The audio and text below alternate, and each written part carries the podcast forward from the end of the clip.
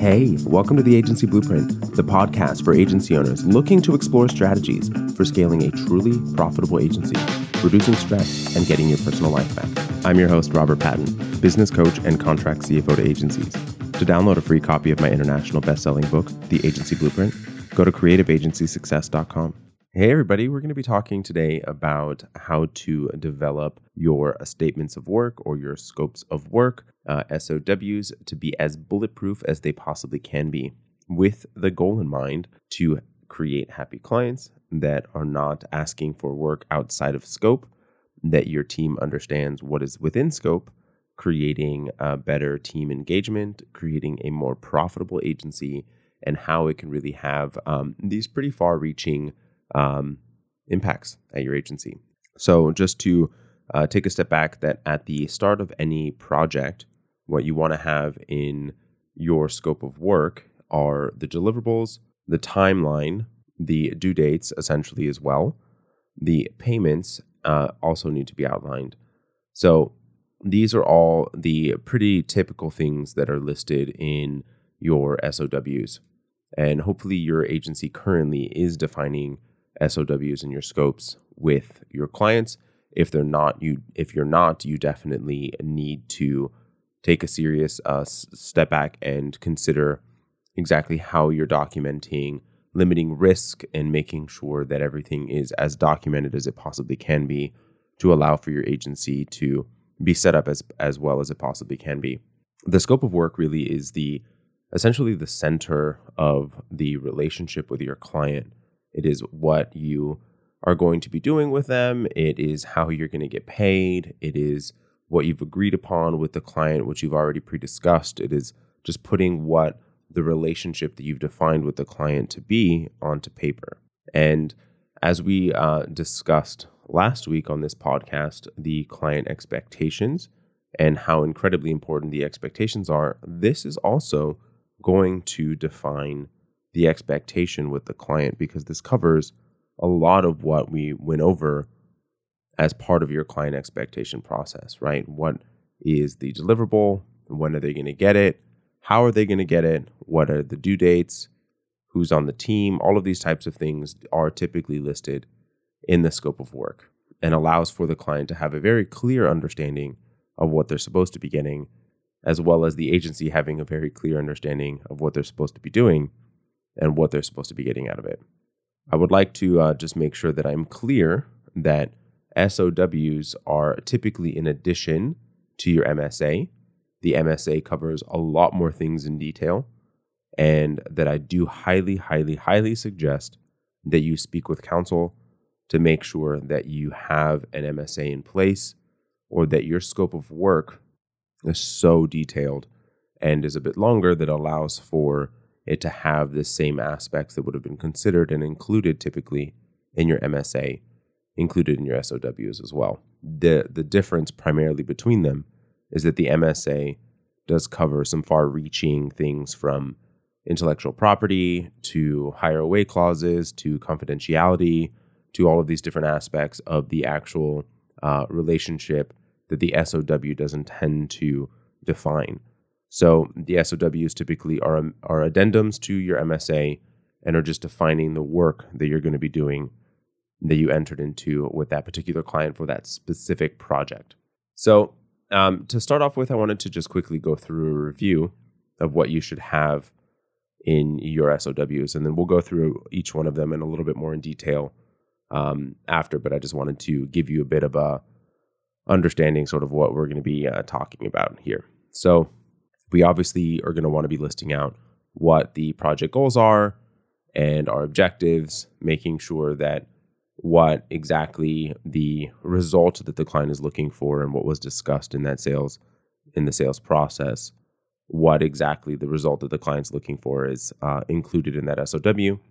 A very detailed list of what the deliverables are supposed to be as well making sure that you list out exactly how many revisions, if you are wanting to limit revisions, all of those aspects of what the exactly the deliverables are supposed to be, what the due dates are for uh, the actual project, uh, when you're supposed to be delivering what when. Um, and one that I'm going to add in that isn't typically included um, and that I do recommend to my clients is the process by which you actually work with your clients to make sure that you have a very detailed out exactly how you operate internally so that they have that understanding.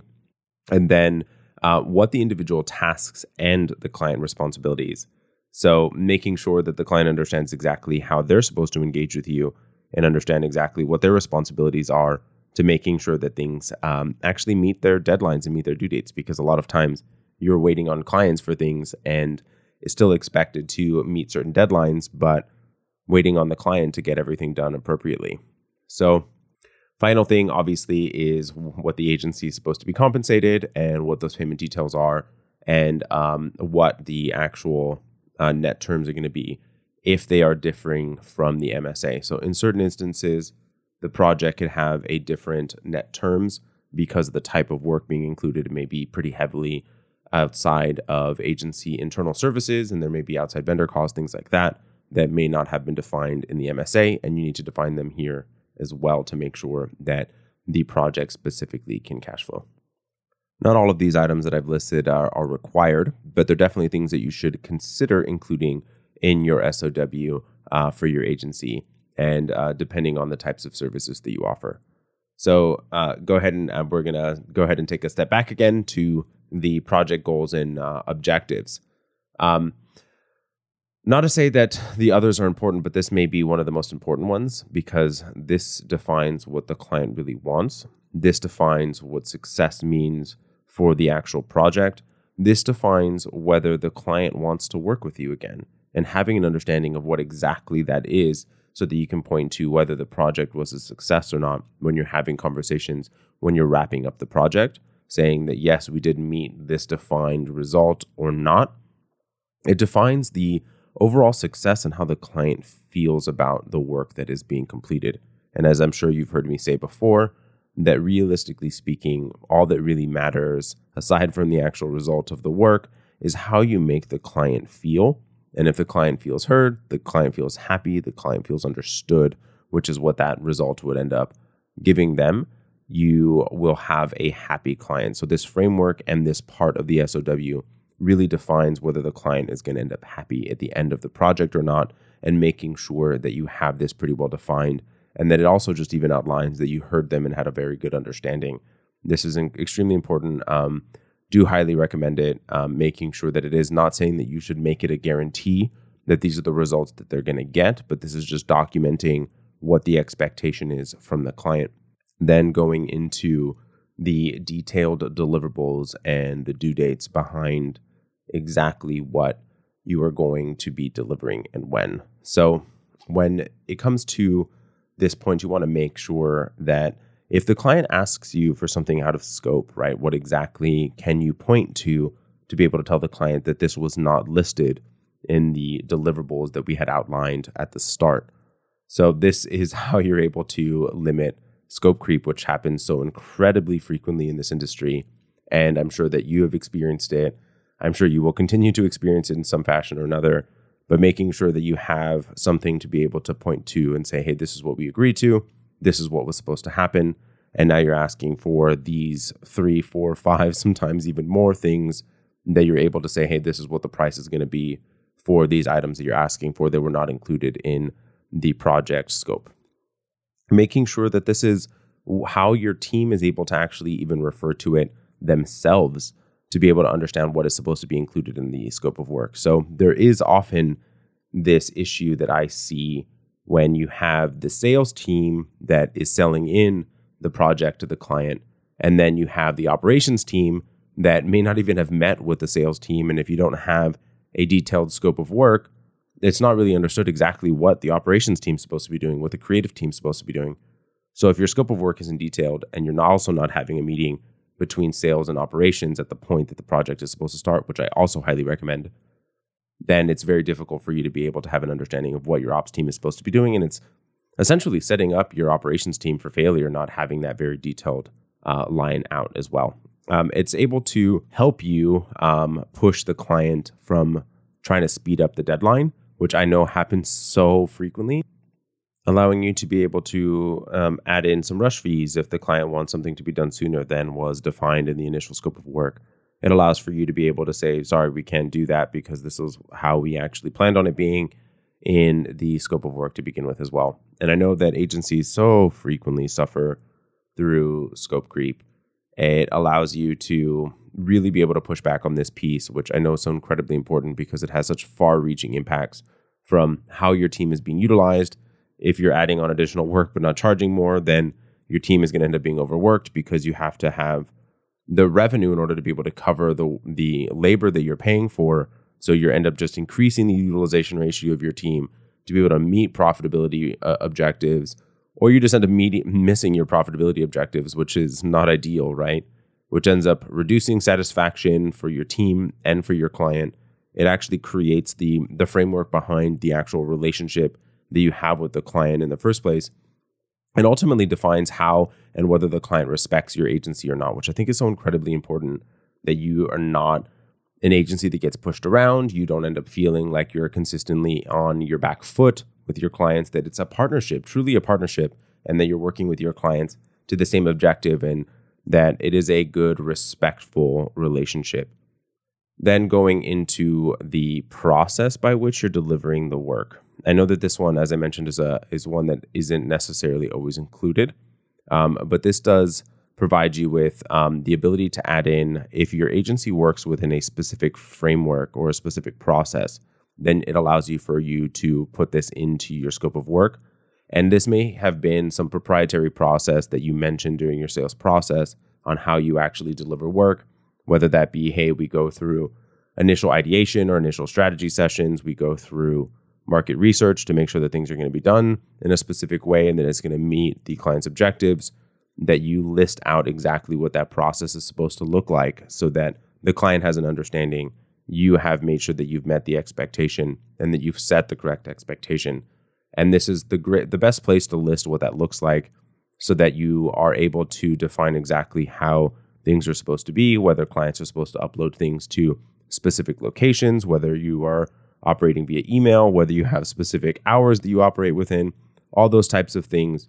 all can be listed here. And that way that removes any types of questions that the client may have in how things are supposed to be done. And it just allows things to go a whole lot more smoothly. Your team in the end can utilize this as the game plan for how they're going to be working with the client. And it just takes away all of the guesswork for your team and for your client. And it just in the end creates better client relationships and then going into your individual tasks and client responsibilities. So,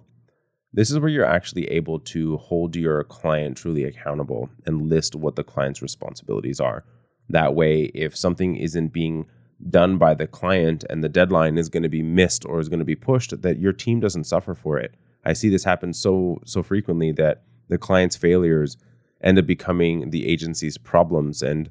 I know that um, growing up, one of the phrases that I was told and um, now resonates with me quite uh, strongly is your failure to plan does not constitute an emergency on my part. And when you have that happen with your clients, it's either something that needs to be a rush fee if you're even able to accomplish it. But ultimately, it just ends up causing tons of problems for your agency because the client isn't being responsive, isn't providing approvals on time, didn't deliver the assets that you need, all of those different things that actually go to delaying a project.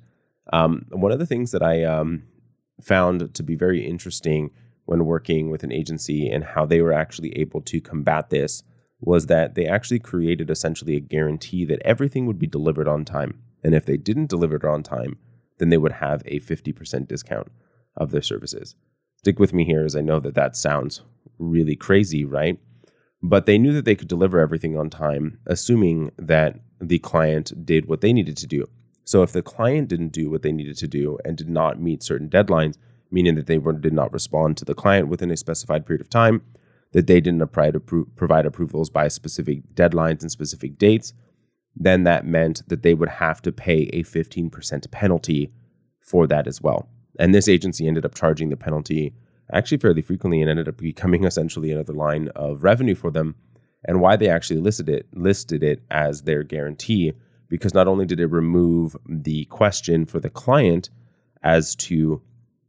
um, one of their key obje- um, objections that they had when selling a client, so it allowed that objection to be removed when selling a new client, but it also removed the issue that the agency faced when the client missed those timelines as well and actually increased the fee to the agency. So it was actually sort of a just win win win for the agency all around.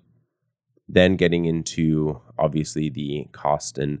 payments uh, for again if different from the MSA, it clearly lists out what the cost is going to be, what the payment terms are, how they're going to be invoiced, whether it's a variable invoice, whether it is a specific fixed milestone invoice, depending on exactly how your agency operates. And um, I want to make sure that I mention when talking about this portion of it that I even go further back to thinking about how this project is going to actually have wider implications on your agency. And I know that this happens a lot where you get a opportunity that just seems so essentially good to be true where you're working with a large brand or you're getting a significant size contract but the thing that you don't recognize is the delays in payments to you and the payments that have to go out to your outside vendors that this can truly cripple an agency and you need to really think about how this project is going to affect every single aspect of your agency and you're not just looking at it at the project specific level but you're looking at it across how it's going to impact cash flow how it's going to impact utilization rates how it's going to impact resourcing how it's going to impact the entire agency as a whole especially when it comes to small and medium sized agencies that do not have the cash reserves available to allow for them to essentially finance their clients' projects, which hopefully no one is in this place either way, but sometimes that does happen. And you need to know whether that's something that's feasible for your agency and essentially to just go be able to go into the project with your eyes wide open. I know that it's had some pretty far reaching implications, and I've seen agencies truly struggle being able to try to get through this and having to help an agency wade through that tidal wave of a problem from a project that they did not think about how things were going to be, and then working with a Fortune 500 that have sometimes net 90, net 120 day terms that just make things incredibly difficult for the agency. So I want to make sure that you think about that, as well as making sure that you're thinking about um, throughput, which is essentially the revenue over time. So what what you need to think about too, right, is that if you have a project that is going to take you three months to complete, but it really, realistically speaking, you cannot assign more than a specific number of clients to a specific team member but then a project ends up that was only supposed to take three months ends up, ends up taking 12 months and you cannot reallocate that resource because this project has just continued going through longer periods of time. There needs to be a recognition of what sort of implication that's going to have to the agency if there are delays whether there's going to be additional cost to the client if these delays are related to them and just making sure that you're thinking about what that revenue over time is going to look like and what that gross po- that gross profit that your agency is going to be expecting to allow for it to operate appropriately and essentially list all the uh, consequences for failure to perform both on the client side and on the agency side make sure that you have a very clear understanding of what that looks like and whether they pay late that if there's going to be a penalty for you or for them i should say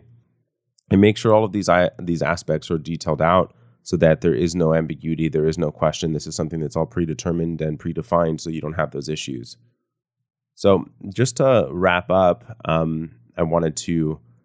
just essentially to say that SOWs are just to define how you work with your clients and what the overall objective is of the project, how your work is to be performed, and what are the due dates? What are the consequences for missing deadlines? What are the consequences to both sides? And how exactly you're going to communicate with the client? What is the frequency of meetings? All of these different aspects that go into the delivery of a project. Every single piece, as much as you can possibly be detailed without it taking up an obscene amount of time and the um, the cure becoming the actual disease, making sure that you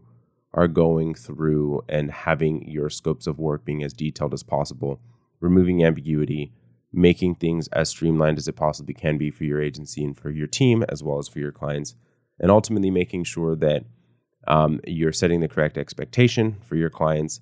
that it is very thoroughly documented and outlined, and that ultimately your agency is being very protected, right? You have to make sure that you consider risk, you consider the client, you consider your agency, and good luck out there. Um, take a look at your SOWs, make sure that they are as detailed as they should be, and that they are protecting your agency as well as setting the correct expectation and making sure that it includes all the things that we spoke to, spoke about today to make sure that your agency is set up for success. Thank you for joining us today on the Agency Blueprint Podcast. To find out more, go to agencyblueprintpodcast.com. For links mentioned in this episode, please check out the show notes. As always, go to creativeagencysuccess.com to jumpstart your agency today.